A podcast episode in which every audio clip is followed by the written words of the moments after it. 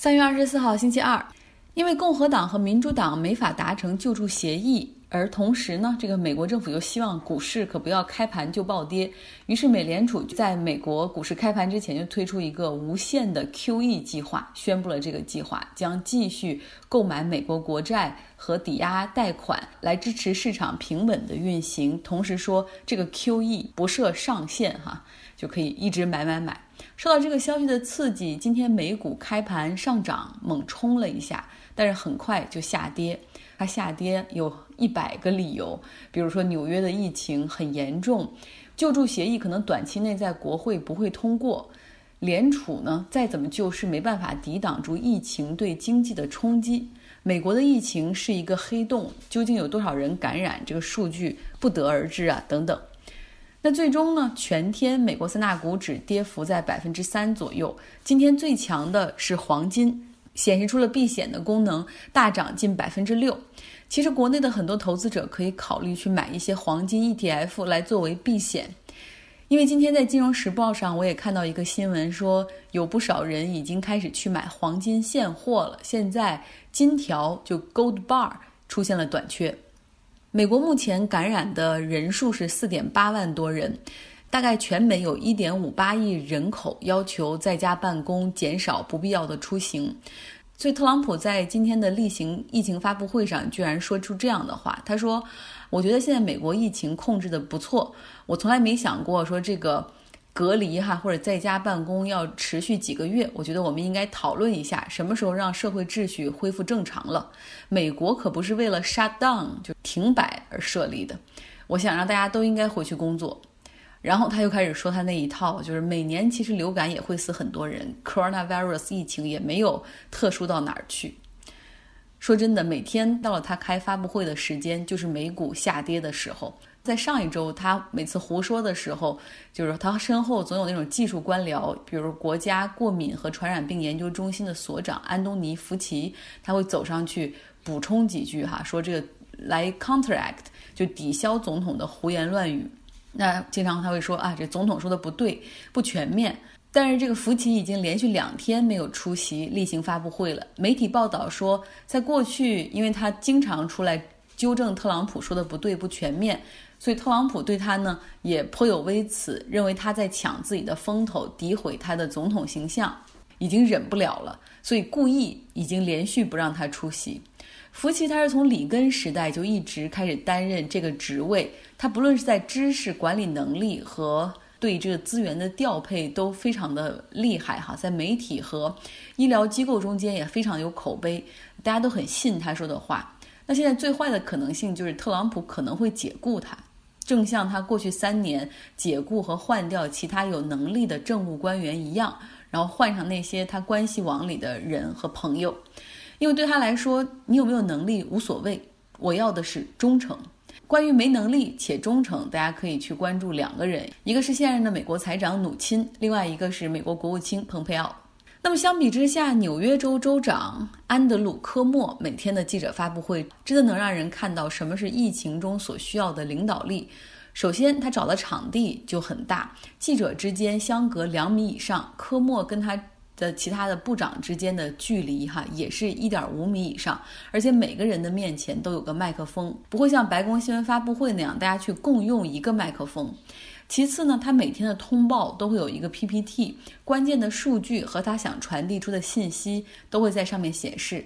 他这种实事求是，以及他有的时候会展示出那种 vulnerable，我不知道多少人会感染，我也不知道会持续多久，我们会尽一切努力去避免最坏的情况发生。他也说过，经济肯定会受沉重的打击，但现在。百姓和政府应该考虑的是如何活下来，如何生存。你要考虑的不仅是你的生命，还有其他人的生命。所以，请你待在家里，不要出门。他所传递出来的这些信息和特朗普经常表现出来的随意夸张的信息形成了鲜明的对比。大家可能之前也在 CNN 电视上看到过科莫接受他主持人弟弟的采访的视频。他们出生在一个政治世家，他的父亲曾经担任过四任纽约州的州长。那回来说到纽约州的疫情，哈，确实很严重，尤其是纽约这座城市。这座城市总共是有现在有一点二万人感染，几乎是美国总感染人数的百分之二十八。为什么会这么多的感染案例呢？一方面，纽约州的检测数量上来了，设了很多的检测点儿。第二个就是纽约真的是一个很密集的城市。如果美国只有一个一线城市，那就是纽约。它的人口八百七十万，人口密度大概比我生活这边的旧金山要大五倍之多。现在纽约有一些富人开始乘坐直升飞机前往佛罗里达。因为他们在那儿有有那种度假的豪宅，那佛罗里达州长也签发了行政令，说任何从纽约和新泽西州来的乘客都需要进行强制隔离十四天。当然，如果你是开车来的，呃，可能没没办法管哈，管不过来。希望这种飞行强制隔离令能够防止病毒向佛罗里达州扩散。国会两党针对救助计划依旧在吵架，共和党所提出的方案没有办法通过，民主党由众议院的领袖南希·佩罗西起草了一份，民主党和共和党各有一份，哈，希望能够找到中间的折中点。方案中很多点大家都同意，比如要救助给这些即将失业的小企业援助，要给即将失业的人去去发钱，很多。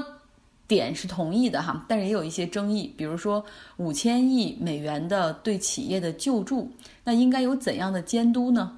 马萨诸塞州的参议员 Elizabeth Warren 他就说了，我们必须要吸取二零零八年的经验教训，不能用纳税人的钱毫无节制的去撒给那些大企业，而他们呢，当经济好了，业绩好了，他们也不会给员工增加福利，而是选择去回购股票。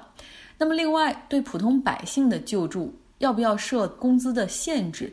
共和党人就要求至少他的年收入得在两万三千美元以上，这些人才能拿到我们的救助。那民主党说了，你这个线设计的就根本不是想去真的帮需要帮助的人，他们考虑是一个家庭的年收入七千五百美元就可以。获得一千二百美元的应急资金，同时还要考虑那些无收入的人，或者是那个纳税年在读书的人，甚至还有一些彻底没有工作能力的人群。还有一点不同意的就是，民主党的这个计划之中有有一部分是要支持绿色产业，包括清洁能源、对抗气候变化的一些行动，哈，而这也是共和党不同意的。但是目前他们在谈判。来说说欧洲的情况吧。Boris Johnson 终于挺不住了，宣布英国开始实行在家办公，减少不必要的出行，学校停课，除了超市、药房之外，其他的地方都关门。不遵守规则的警察有权利去执法，包括驱散聚会和罚款。终于行动了哈，Boris Johnson 之前还说，对抗病毒最有力的办法就是加强免疫。嗯，说到法国，上一周说了，路易威登集团的香水生产线，迪奥的香水生产线开始出这个洗手液了。那么另一家法国的奢侈品巨头开云也参与进来。来听润乔的介绍。奢侈品时尚集团开云集团表示，将在巴黎世家和圣罗兰品牌的法国工厂生产医用口罩。目前，法国正在加大控制新型冠状病毒的力度。开云集团在一份声明中表示。一旦获得卫生部门的批准，这两个品牌将立即开始为法国医院生产口罩。与此同时呢，该组织将捐赠从中国订购的三百万只口罩。开云集团的发言人说，生产基地包括圣罗兰在昂热市的成衣工厂和巴黎世家在巴黎的工厂。GUCCI 呢，响应了来自意大利托斯卡纳区时尚公司的号召，为他们提供了医用口罩和医疗工作服。在获取相关授权后，GUCCI 还可以捐赠一百一十万只医用口罩和五点五万件医疗工作服。在全球三大奢侈品集团，开云集团算是后起之秀。一九六三年，弗朗索瓦·皮诺创立了皮诺集团，开始主要从事木材交易，后来扩展到建材。一九九二年，公司收购了百年老字号巴黎春天百货，战略调整瞄准零售业。一九九九年，公司收购 GUCCI，标志着正式进军奢侈品行业。此后陆续收购圣罗兰、宝缇嘉等数十个品牌。二零零三年后，集团开始着手脱离木材加工业和零售业，更多专注于奢侈品和体育休闲生活用品。在这场危机中，汽车行业在努力解决另外一个产能问题，那就是呼吸机。来继续听润桥的介绍。全球车企出现一个特别的现象，就是呢纷纷转产医用物资。不同的是，在国内早有比亚迪、五菱、广汽集团转产口罩和消毒液，而海外车企则纷纷转产呼吸机。呼吸机是一种通过将可呼吸空气输入或输出肺部来提供机械通气的设备，对于救治肺部衰竭的新冠肺炎病人有积极的作用。美国政府宣布，特斯拉、福特汽车和通用汽车将获准生产呼吸机，以帮助美国减轻呼吸机在新冠肺炎疫情大流行期间短缺的问题。英国政府则呼吁，在英的汽车制造商转产包括呼吸机在内的医疗设备。随后，本田、日产、丰田、劳斯莱斯、捷豹路虎、迈凯伦等车企也纷纷响应，表示将提供帮助。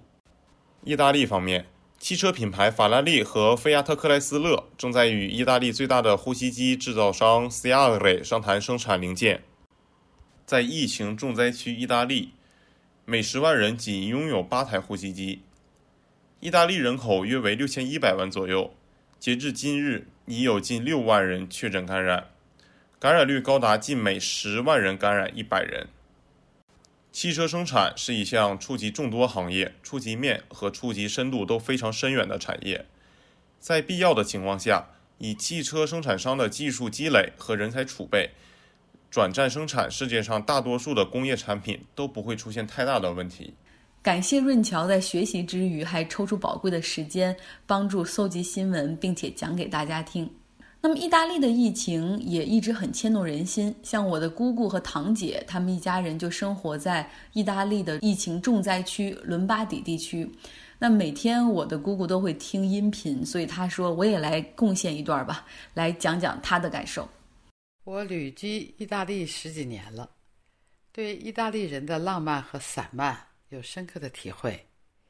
疫情初期，政府马马虎虎，操着几乎和西方所有政要同等的论调，就是不用戴口罩、勤洗手就行。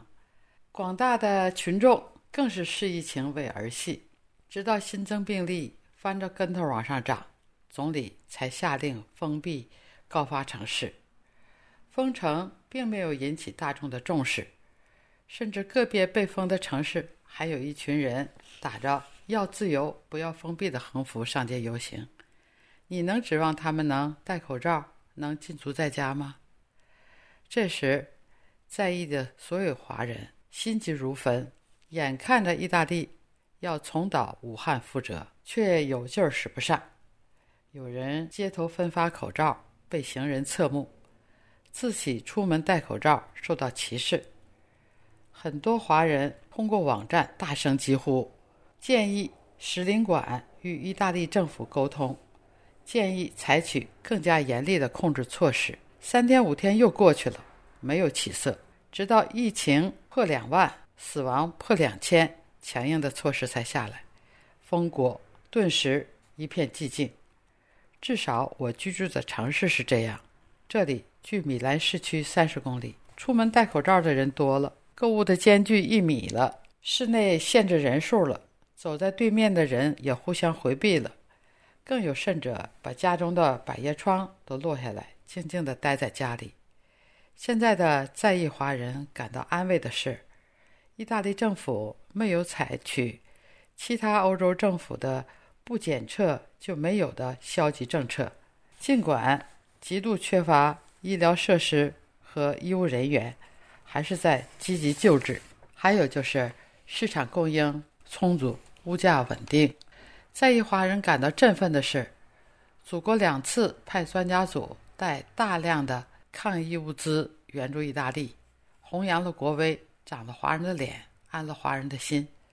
最近又有华人网站通知。米兰侨界在浙江医疗队的指导下，成立了网上方舟医院，供华人咨询，对有症状的华人配送中成药。这一系列的消息大大缓解了华人的紧张情绪。在网络平台上看到，绝大多数华人不做疫情期间回国的打算：一不给国家添乱；二考虑回家的路也是危机四伏，还是响应国内流行的口号。宅在家里，就是对国家、对意大利的贡献。三月二十一日，政府又下达了更加严厉的命令，以五千欧元罚款去惩处不遵守禁令的人，希望酷令之下能早些见到拐点。浪漫的意大利人宅在家里，用他们自己的方式表现浪漫，用手电和手机的光亮传递鼓励和支持，用音乐和歌声表达他们战胜疫情的决心。家家阳台上挂出了意大利国旗和自己制作的标语，标语上写着 “Andra tutto bene”，意思是一切都会好的。感谢家人的亲情奉献。我也知道，因为苹果 Podcast 这个播客的缘故，听众中现在多了很多生在异国他乡的朋友，也欢迎你们来投稿，讲讲当地的情况和见闻。在这个世界变得 isolated、互相隔绝的时代，我们真的需要听到更多的声声音，讲一讲当地的真实的感受。像我看到好多朋友都都担心说这边会不会有仇视华人的情绪啊？要注意安全。目前在我生活的城市还好，没有什么问题。也可能是因为加州的亚裔华人的人口比例也比较大，而且另外因为我们是 Deep Blue State 深蓝州嘛，这儿的人更多的是总是说要 stand together，然后要一起去对抗这个疫情。所以暂时不用担心，有国内的朋友给寄来的口罩，我已经收到了。今天已经戴着口罩去超市采购了，一切都好。然后我已经慢慢习惯在家办公的节奏，嗯，今天的效率就还蛮高的。发现哦，原来忙起来在家办公的时间会过得很快。好了，现在的节目就是这样，祝各位有一个好的心情。